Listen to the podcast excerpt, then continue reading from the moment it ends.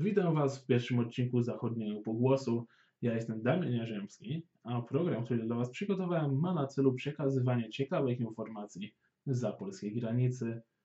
Zanim przejdziemy do naszych wiadomości na dzisiaj, chciałbym się przedstawić oraz podziękować Twojej osobie, słuchaczu, za włączenie tego odcinka.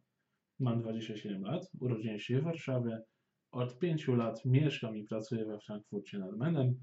Zawodowo zajmuję się mniejszymi oraz własnymi projektami w sieci, jak i w strefie gamingowej. Prowadzę hobbystyczny kanał na Twitchu, gdzie ogrywam gry małych deweloperów oraz te od gigantów branży. Zapraszam! Zacznijmy od Republiki Francuskiej, w której próba reformy systemu emerytalnego spotkała się z bardzo dużym sprzeciwem społeczeństwa. Zapytacie, jak dużym? Na dzień dzisiejszy zaplanowane jest około dwustu protestów, a Ministerstwo Spraw Wewnętrznych Francji przyznało, że tym razem może wyjść na ulicę więcej ludzi niż półtora tygodnia temu. Dla osób niezorientowanych, Ministerstwo Spraw Wewnętrznych Francji poinformowało, że w ostatnich protestach mogliśmy spodziewać się miliona obywateli, którzy wyszli na ulicę. Jednak co tak bardzo dotknęło tych ludzi, żeby tak się organizować? No, cała ustawa. Zaczynając od pierwszego września, co rok ustawo, ustawowy wiek emerytalny będzie przesuwać się o trzy miesiące wzwyż, aż do osiągnięcia wartości docelowej sześćdziesiąt cztery lata w dwa tysiące trzydziestym roku. Francuzi zgodnie z tą reformą mają pracować o dwa lata więcej niż przed nią, a na pełną emeryturę będą musieli pracować czterdzieści trzy lata.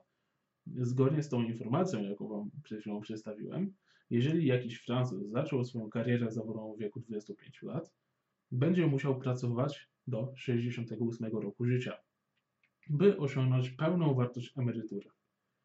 Strajki w samym Paryżu obejmują nie tylko ruch publiczny, który w przypadku autobusów został zmniejszony o dwadzieścia procent, ale także ruch powietrzny. Francuska linia Air France odwołała co dziesiąty lot trzydziestego pierwszego stycznia dwa tysiące dwudziestego trzeciego roku. Po sieci krążą także informacje, że reforma była zaplanowana już na dwa tysiące dwudziesty rok. Jednak z powodu kowida została przesunięta na lepsze czasy. Na koniec pozwolę sobie przytoczyć wypowiedź pani Moniki Kwiecień, kierowniczki Departamentu Polityki Społecznej w Organizacji Współpracy Gospodarczej i Rozwoju. Doświadczenie Francuzów jest takie, że nie jest się dobrze traktowanym jako starszy pracownik. Ludzie są często dyskryminowani, jeżeli stracą pracę po pięćdziesiątce. Dlatego wiele osób obawia się, że podniesienie wieku emerytalnego doprowadzi tylko do tego, że będą dłużej bezrobotni, a potem także gorzej sytuowani pod względem dochodów w tym okresie i narażeni na ryzyko ubóstwa. Koniec cytatu. Skoro w odcinku pilotażowym udało mi się wspomnieć o kowidzie, który jak wiemy dalej jest zakorzeniem w naszym życiu codziennym, dostałem z samego rana dwie informacje, które chciałbym Wam także przekazać, o których pewnie też słyszeliście. Mimo że Chiny nie znajdują się na liście państw zachodnich, jednak to co robią, jak się zachowują, jak funkcjonują, sprawia, że nie możemy rozmawiać o kowidzie bez wspomnienia o miejscu, które jest jego wylęgarnią. trzeciego stycznia została zniesiona polityka zero COVID, prowadzona przez Chińską Partię Komunistyczną. Niestety w tym odcinku pilotażowym nie mam zamiaru zbytnio poruszać tematu, którym jest jak działa ta polityka, jak nie działała i dlaczego nie działała. I jest to coś, co będę chciał poruszyć w późniejszym etapie istnienia tego kanału. Przejdźmy więc do informacji, jakie mamy na koniec stycznia. Wu Zong-Ku z Narodowego Departamentu Zdrowia w Chinach szacuje, że przy aktualnym rozwoju infekcji wynoszący cztery i osiem dziesiątych miliona dziennie może zostać zarażone osiemdziesiąt procent populacji Chin. To oznacza, że ponad miliard ludzi może zostać zarażonych kowidem. Znowu, od siebie tylko dodam, że obchody Nowego Roku Chińskiego oraz podróże związane z nim na pewno nie przyczyniły się do zmniejszenia ilości zachorowań i zgonów, a zgodnie z informacjami, które zostały podane w czwartek dwudziestego szóstego stycznia, Liczba zmarłych na kowida w Chinach osiągnęła trzydzieści sześć tysięcy na dzień. Dobra, dobra, dość o Chinach i dość o śmierciach. Wróćmy na naszą część półkuli. Jednak dalej będziemy związani z kowidem, dlatego że w Niemczech minister zdrowia Karl Lauterbach, który piastuje to stanowisko od ósmego grudnia dwa tysiące dwudziestego pierwszego roku, uważa, że tak długie zamknięcie szkół i przedszkoli w okresie pandemii koronawirusa było błędem. Tym samym ocenia, że dzięki temu, co już przeżyliśmy, będziemy znacznie lepiej przygotowani na ewentualne kolejne pandemie. Zostawiłbym to bez komentarza. Gdybym nie zajmował się w pewnym sensie logistyką przerzutu maseczek w czasie tej pandemii, chciałbym tylko powiedzieć, że chciałbym, byśmy jako świat byli przygotowani na więcej scenariuszy niż tylko całkowite zlodowacenie i wojny atomowe oraz ataki zombie, jakkolwiek to brzmi. Zostańmy jeszcze na chwilę w Niemczech, gdyż tutejsi aktywiści klimatyczni zrzeszeni w ugrupowanie polityczne Ostatnia Generacja chcą zwołać parlament ludowy.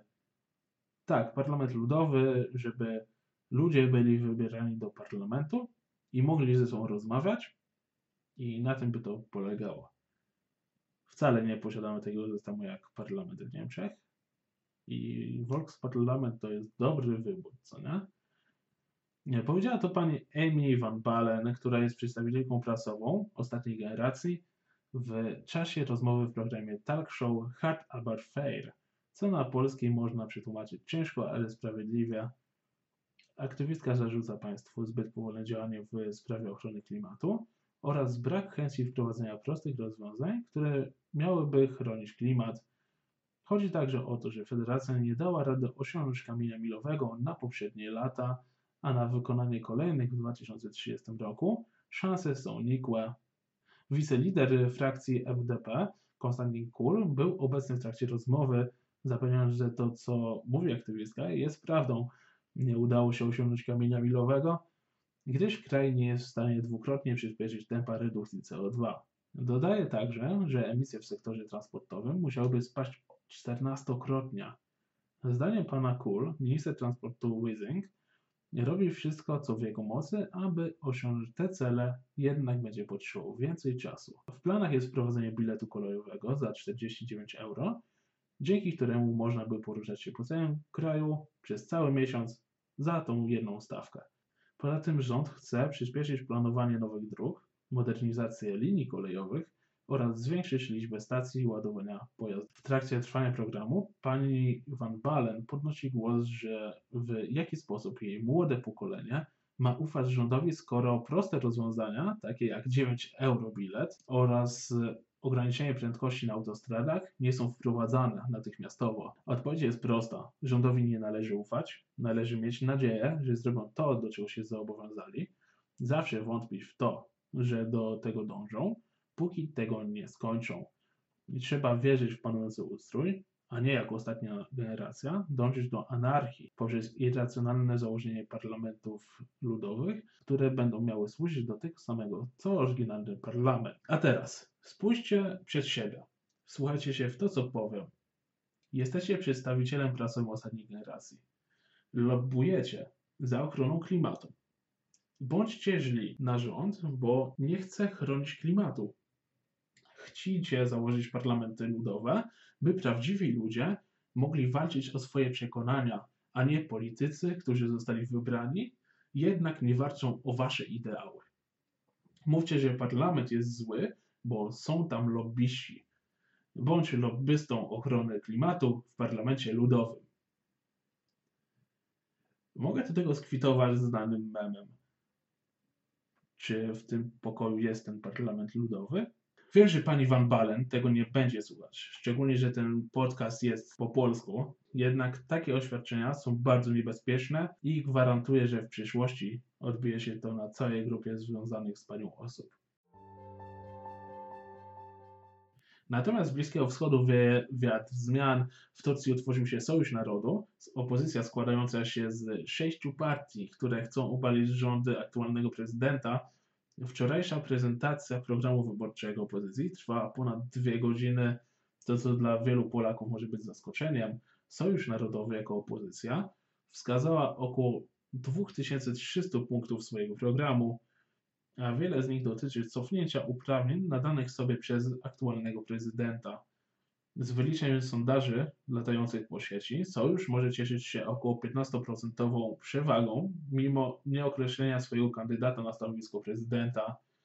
Zmiana rządów na Bliskim Wschodzie jest szansą na unormalizowanie stosunków, nie tylko w państwie mającym potężną inflację na poziomie około sześćdziesiąt procent, ale na nowe rozdanie kart w polityce międzynarodowej oraz rewizji umów międzynarodowych dotyczących migracji do Europy.